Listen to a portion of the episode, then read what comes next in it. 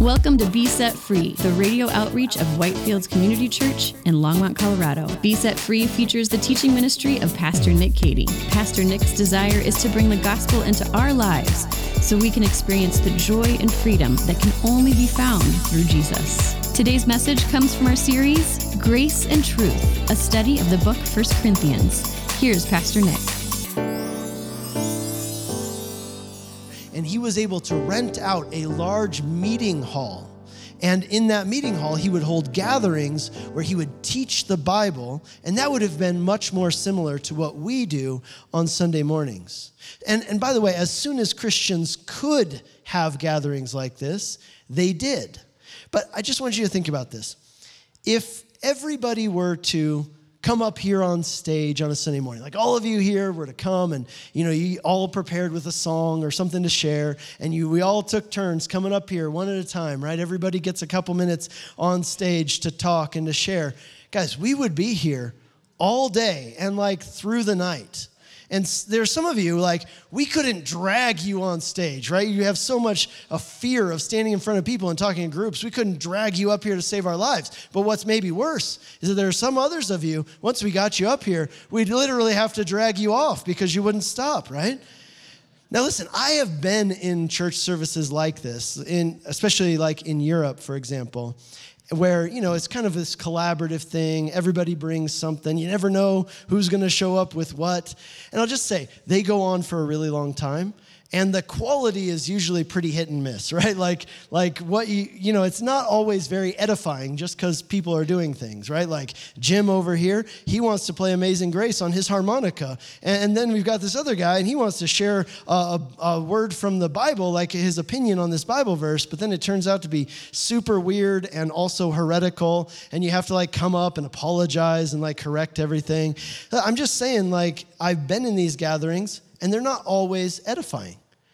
And I like what Charles Spurgeon said. He tells a story about a friend of his who went to a Bible study like this, and his friend said, Oh, it was great. Nobody knew anything, and we all taught each other, right? Very nice. You know, there's a reason why it says in Ephesians chapter 4 that God has given some to be teachers in the church, right? There's a reason why Paul instructs Timothy, a young pastor, to train himself in rightly dividing the word and accurately and, and correctly dividing the word, right? That's why Paul, here in this chapter, he says there needs to be order in your church services in order for people to grow. If there's chaos, then people aren't actually benefit from it. And yet, we also do need to see and receive what it says here in verse 26 of chapter 14, which is this important principle that there need to be opportunities for every member of the church to contribute in some way to the building up of the body of Christ. And that's why, friends, you understand what we do here on Sunday morning, what we're doing right now, this is good but it's not the only thing we do as a church. This isn't the only way that we make disciples and build up the body of Christ. This is one thing we do, it's not the only thing we do. And this is why we encourage you, and I, I hope you've felt it and heard it because you're going to hear it some more. We beat this drum over and over and over. Join a group and join a team. Join a group and join a team. That's what we want you to do so that you can grow as a Christian and so that you can contribute to the growth of others in the body. So join a community group. You can do it today. Join a men's and women's fellowship. They're starting up right now. In those small group settings, Everybody has the opportunity to discuss, to share, to teach, to encourage, to use their gifts to build up others. Those are settings where you can bring a song, you can bring something to share, right? Our, Bible Learning Center classes, they're interactive. Join one of those. Uh, join one of our service teams. There are many areas where you can serve and use your gifts to build up others and further the work of the ministry. And I would encourage you, when you come to church, I encourage you to come with this mindset that says, I'm going there today on a mission. And my mission is not only to be blessed, my mission is to be a blessing. And I'm not going to leave that building today until I've been a blessing to somebody else whether they like it or not right? Like i'm gonna i'm gonna be a blessing right? If you if you come with that attitude you know what will happen You know, you'll, you'll start showing up a few minutes early for church, right? Looking around. God, where, where's there an opportunity for me to serve and be a blessing today? You're going to stay after church for a few minutes as well, right? Because those first five minutes before service, the 15 minutes after, those times when you go to your community group, you're no longer just going to show up. You're going to go there with a purpose, with a mission, right? Those will become rich times of ministry. What if after church, as you're talking to somebody and you're you're hearing from them about what's going on in their life, rather than just saying, okay, bye, right? Like, eh, what if instead you took a minute and you said, you know what? Let's pray together about that thing. Let's pray together right now about that thing. What if you opened up your Bible and said, hey, let me encourage you. This is what God's word has to say, and I hope that it encourages your heart. Friends, if you do that, it will transform your relationships, it will change your life. And you know what? God will hear those prayers. Listen, it is a mistake to think, well, if I'm not up on the platform, I'm not doing ministry. That's just simply not true. Not only are you called to do ministry, every member is called to do ministry. You, are called to do it like you can do it and you're called to do it. As the body of Christ, we're called to build each other up in love. That brings us to the second part of this sentence. Rather than being just another consumerist activity, the essence of true worship is surrender to God. So in in 1 Corinthians chapters 12 through 14, Paul has been discussing the value and the use of spiritual gifts. Now, here in chapter 14, just to remind you what's been happening, Paul has been talking about the proper use of two spiritual gifts in particular, and those are the gifts of speaking in tongues and the gift of prophecy. So now, continuing in verse 27, Paul picks up this discussion. If any speak in a tongue, let there be only two or at most three, and each in turn, and let someone interpret. But if there is no one to interpret, let each of them keep silent in church and speak to himself and to God. Okay, in the previous studies we've done here in 1 Corinthians 14, we've talked about what these gifts are and what their purpose is. But here, Paul is giving instructions about how these gifts should be used in church gatherings practically. He says, look, if someone wants to speak in tongues and contribute to the meeting in that way, he says someone can, we can have, you know, speaking in tongues in a church gathering, but only if there's someone there to interpret. If there's no one there to interpret, that person should pray that prayer silently to themselves and to God. Because as we saw in 1 Corinthians 14, verse 2, the gift of speaking in tongues is a tool for prayer, right? It's not for speaking to God. It's not it's for speaking to God. It's not for speaking messages to other people. And he says we should put a cap on how many people can speak in tongues at a church service and they should take turns, right? One at a time. Don't go on top of each other, right? Just take turns one at a time. And now in the next few verses, starting verse 29, Paul then gives instructions about the proper use of the gift of prophecy. He says, Let two or three prophets speak, and let the others weigh what is said. If a revelation is made to another sitting there, let the first be silent.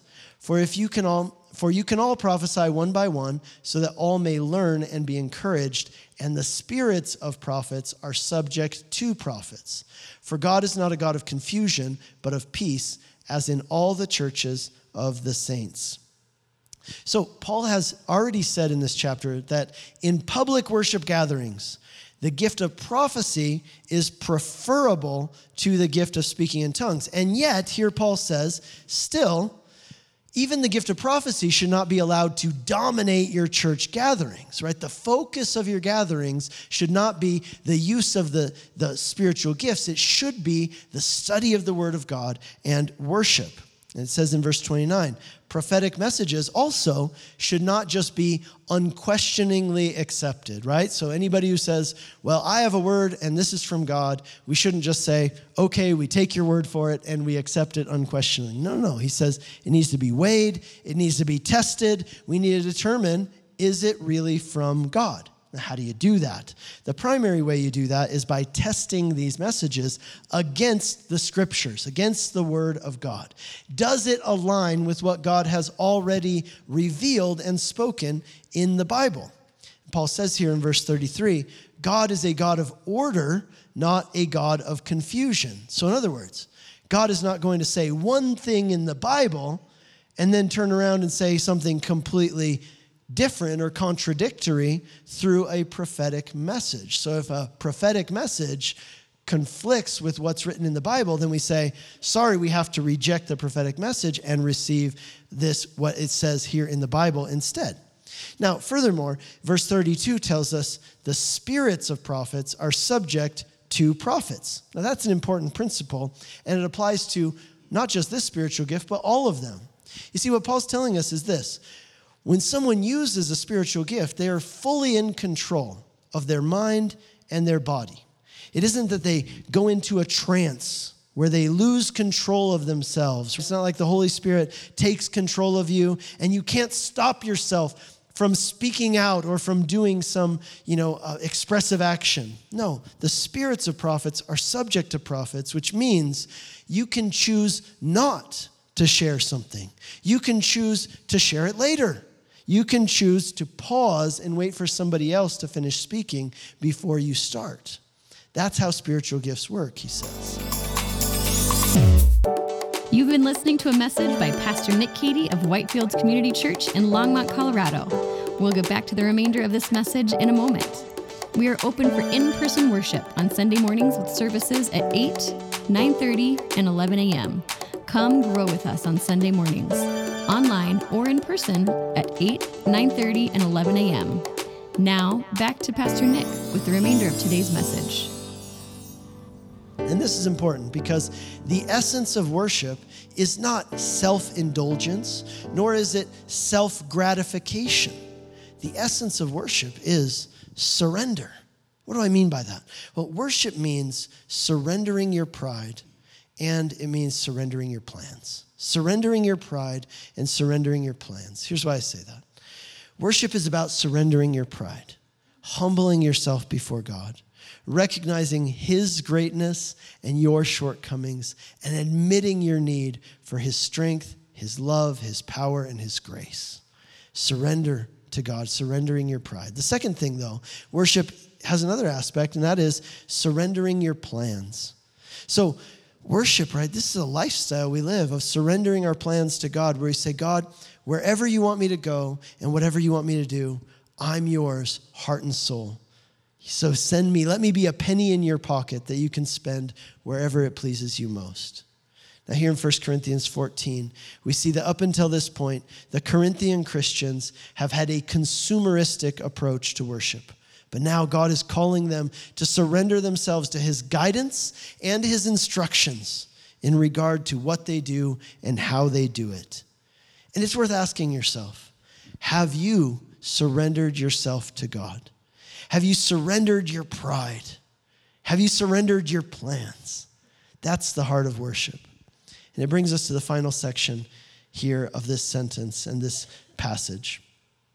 Rather than being just another consumerist activity, the essence of true worship is surrender to God, which reorients our hearts to be like Jesus and build up others in love. Verse 34. The women should keep silent in the churches, for they are not permitted to speak, but should be in submission, as the law also says. If there is anything they desire to learn, let them ask their husbands at home, for it is shameful for a woman to speak in church. Well, that escalated quickly. Am I right? I was like, wow, we were talking about spiritual gifts, speaking in tongues and prophecy. And then Paul's like, and I don't want women speaking in church, right? How does that even fit into this discussion, right? Because after this, Paul's going to talk some more about the gift of prophecy. So it's like prophecy, prophecy, prophecy. Women can't speak in church. Prophecy, prophecy, prophecy, right? Like, like how does this, why does he say this right here? Now, some people have taken these two verses in isolation, right? They've, they've yanked them out of their context in this chapter and just said, look at these two verses. And, you know, that's never a good idea to do, by the way. This is why we read the Bible and why we study it here at this church, verse by verse and chapter by chapter, because context is super important to understanding the meaning of a given passage. If you pull something out of its context, you can kind of make it say something that maybe it wasn't originally intended to say. So, what people have done is some people take these two verses out of their context, they look at them in isolation, and they conclude look, the Bible says that women are never allowed to speak in church under any circumstances.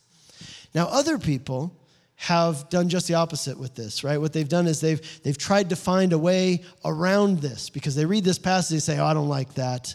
And so they say, well, because that doesn't sit right with me, therefore I'm going to say that these two verses must not actually be inspired by God. This is just Paul's opinion, and he got this one wrong. So, you know, feel free to just scratch those verses out in your Bible. You don't need them, they're not really from God. That's just Paul's opinion, not really the words of God. Except the problem with doing that, there are many, but I'll tell you what one of the problems with doing that is. If you look at the very next few verses, verse 36 and verse 37, you know what Paul says? He says, By the way, these things I'm saying, they aren't just my opinion. In other words, he anticipated people coming and saying, Well, that's just your opinion, Paul. Paul says, No, no, this is not just my opinion. This is the very word of God to you. So listen, we cannot just dismiss this as that's just Paul's opinion. If we really are honest and we really believe that the Bible was inspired by God, by the Holy Spirit, and delivered faithfully to us by God. We can't just pick and choose the verses we don't like and say, well, they're not inspired. Listen, there is, though, an issue with this passage that needs to be taken into consideration.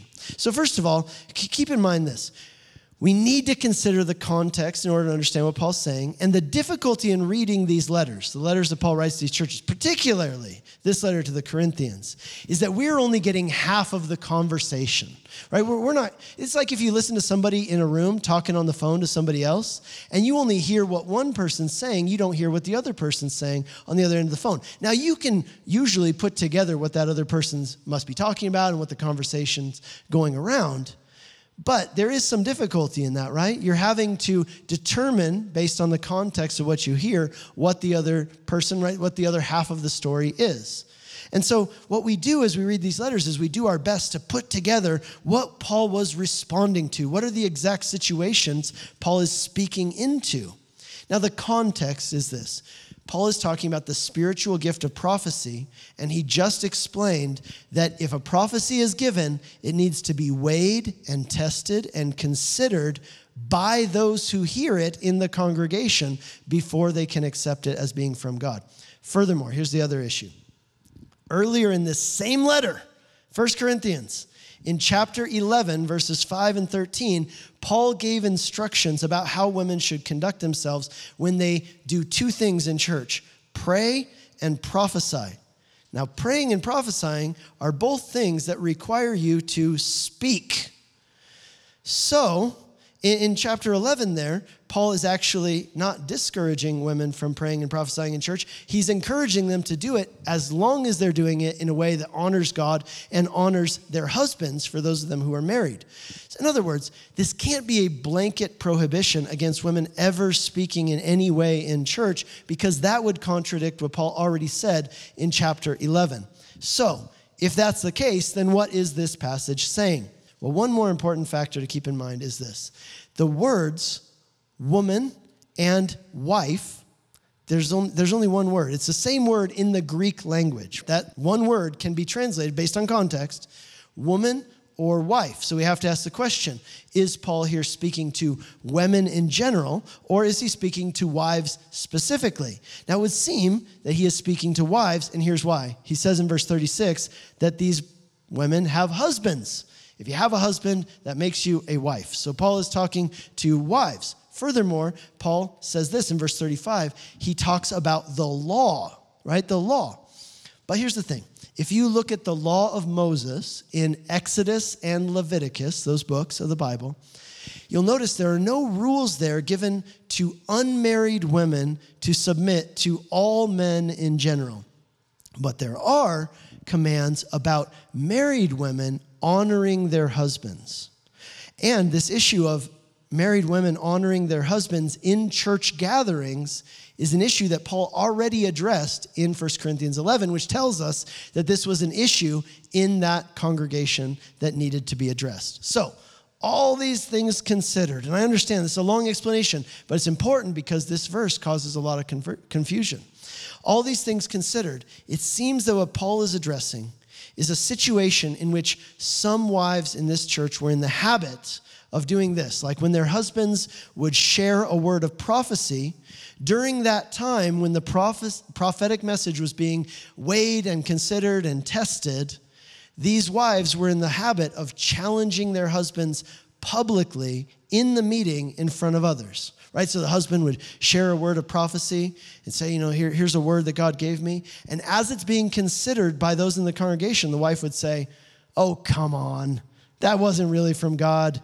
You made that up. I know you did. Or maybe she wouldn't do that. Maybe she would just say, uh, you know, she would start having like a private conversation with her husband about what he had just said. And it was just inappropriate for the setting. It was distracting. In some cases, though, dishonoring to the husbands. And Paul is saying, wives, if your husband shares a prophetic word in the church gathering and you have questions about it, or maybe you even have doubts about it, don't act shamefully by calling him out in public like that. Show him honor and respect by taking that issue and talking about it at home between the two of you afterwards. Now let me say this. In 1 Timothy chapters 2 and 3, the Bible does have more to say about the roles and offices of leadership in the church and who is to hold those offices. But the issue here in 1 Corinthians 14 seems to be about judging of prophecies and the role of wives in doing so when it comes to their husbands' prophecies. And, and that would be consistent, by the way. This interpretation is consistent with what Paul has been saying about showing honor in the church and, and conducting ourselves in a way that is focused on building up others in love. So Paul concludes this discussion of spiritual gifts in verses 39 and 40, where he says, So, my brothers, earnestly desire to prophesy, and do not forbid speaking in tongues, but all things should be done decently and in order. So, here in 1 Corinthians 14, we see a vision for worship that is reorienting. On the one hand, it reorients us away from a consumeristic mentality about church and worship. It shows us that we are called to be members of a body, and each of us has a role to play to the body, a way to contribute to build up the body in love. It shows us that the essence of worship isn't just passively receiving, but actively surrendering ourselves and availing ourselves to God for His purposes to do His work. Another way, though, that this vision of worship is reorienting is this as you do this, as you avail yourself to God, as you begin to focus and seek out ways that you can be a blessing and how you can serve others, it will reorient your heart more and more towards Jesus. As you move away from being a consumer and having that consumer mentality, and you begin to step out and serve and bless, you also become more and more aware of your shortcomings and your needs you become more and more aware of how much you need God's help and you are so dependent on His guidance. And it also fills you with a greater appreciation of what God has done for you through Jesus. The message of the gospel, friends, is that Jesus laid His life down for you. Jesus, the ultimate servant, He came to live the life that you ought to have lived but failed to, a life of perfect obedience to God. And he came to die the death that you should have died in your place, the death of judgment for your sins. And he did those things not for his own sake, but he did them for you because he loves you. He rose from the grave. He ascended into heaven so that through him, you too can have life after death and eternity in heaven. And he did all of this for you. And the way to receive this gift is by faith by trusting in and relying on, by clinging to Jesus and what he did for you in his life, in his death, and in his resurrection. And once you have this hope, once you have put your faith and trust in Jesus, then he calls you to follow him on this path of life giving love and service, which leads people to him and builds them up in him. Friends, that is a life worth living. That is a life that has purpose and meaning and value. So let's do it. Rather than just being another consumerist activity, the essence of true worship is surrender to God, which reorients our hearts to be like Jesus and build up others in love. Would you please bow your heads and pray with me? You've been listening to Be Set Free, the radio outreach of Whitefields Community Church in Longmont, Colorado. We have three in-person services on Sunday mornings at 8, 9.30, and 11 a.m. And our 9.30 and 11 services are live streamed on our website for those who would like to worship with us online. We are located just east of County Line Road and Highway 119 at 2950 Colorful Avenue in Longmont. For more information or to hear other messages from Pastor Nick, Visit us online at whitefieldschurch.com. Be Set Free is a listener supported program. If you have been blessed by this message and would like to support this ministry, you can send a donation via check to 2950 Colorful Avenue, Longmont, Colorado 80504 or donate online at besetfreeradio.com.